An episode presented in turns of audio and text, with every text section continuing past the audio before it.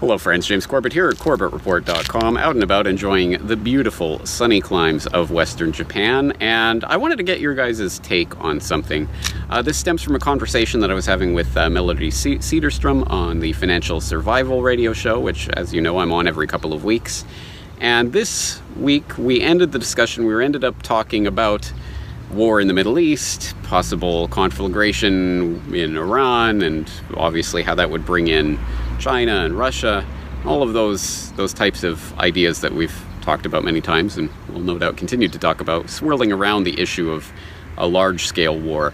And we ended up on a point of disagreement. Specifically, we're talking about the context of 2019 and where the general mass opinion is, as opposed to, say, 2003 and the war in Iraq. And we were talking about the deliberate deceptions that were used to sell the war on Iraq to the public and how the public became aware that those were outright lies that were being used to sell war.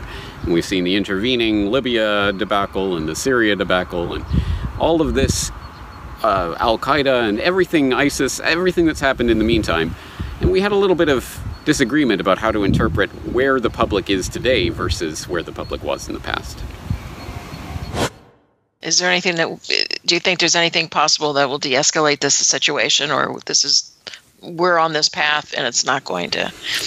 My optimistic assessment in terms of the well, overall yes. geopolitical uh, scene is basically well, at very best, maybe this is just the new Cold War and maybe they aren't really trying to steer this into an actual hot armed conflict that's going to, you know, annihilate millions of people. Maybe it'll just be a Cold War excuse for the military industrial complex to make their bajillions of dollars. And that's horrible, but it's not as horrible as millions of people pay- paying for this in their blood. So maybe that's the way things are going. But, um, in terms of the geopolitical sort of grand scheme outlook, there's not very much hopeful out there. The thing that I think is hopeful in a more important and fundamental sense is that I really do believe that the public is not going to be so easily duped this time around, and they do need our participation. They need us to support them on these military ventures. So if we don't, that might be the missing piece of this puzzle. And you know what? I hate to say it, but I'm not so sure uh, the public will uh, is awake enough. I think they. Nah, I, I, I don't see that.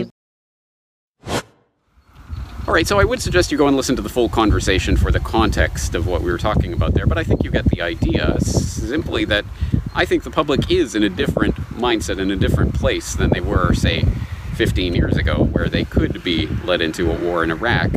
Uh, I don't think that that sort of deception is possible. Now, obviously, deceptions of some sort are always possible, but I think that the public is more aware of those types of deceptions. And perhaps new deceptions will have to be invented. They can't keep putting the same old wine in new bottles, or can they? Essentially, that's, I think, what Melody is saying. No, the public is absolutely going to be fooled uh, if and when they want to fool them again. Uh, what's your guys' take? Where do you stand on this, and in what uh, in what way? And do you think this changes the calculus for potential for outright warfare, or is it business as usual? What kind of events do you think would be most likely to be pushed to push the public towards supporting war, uh, outright warfare? Uh, is outright warfare a thing of the past? Maybe warfare is an outdated concept. Maybe financial warfare, cyber warfare, other uh, considerations should take center stage over military considerations. Lots of different ideas here, lots of juicy meat for you to sink your teeth into. So I will let you have at it in the comment section. I'm interested to see what you guys come up with. I'm going to continue enjoying the beautiful sunny day here in Japan. I hope you're enjoying a beautiful summer day if you're in the northern hemisphere, a beautiful winter day if you're in the south, and well, wherever you are, I hope you're having a good day. This is James Corbett of CorbettReport.com. Looking forward to talking to you again very soon.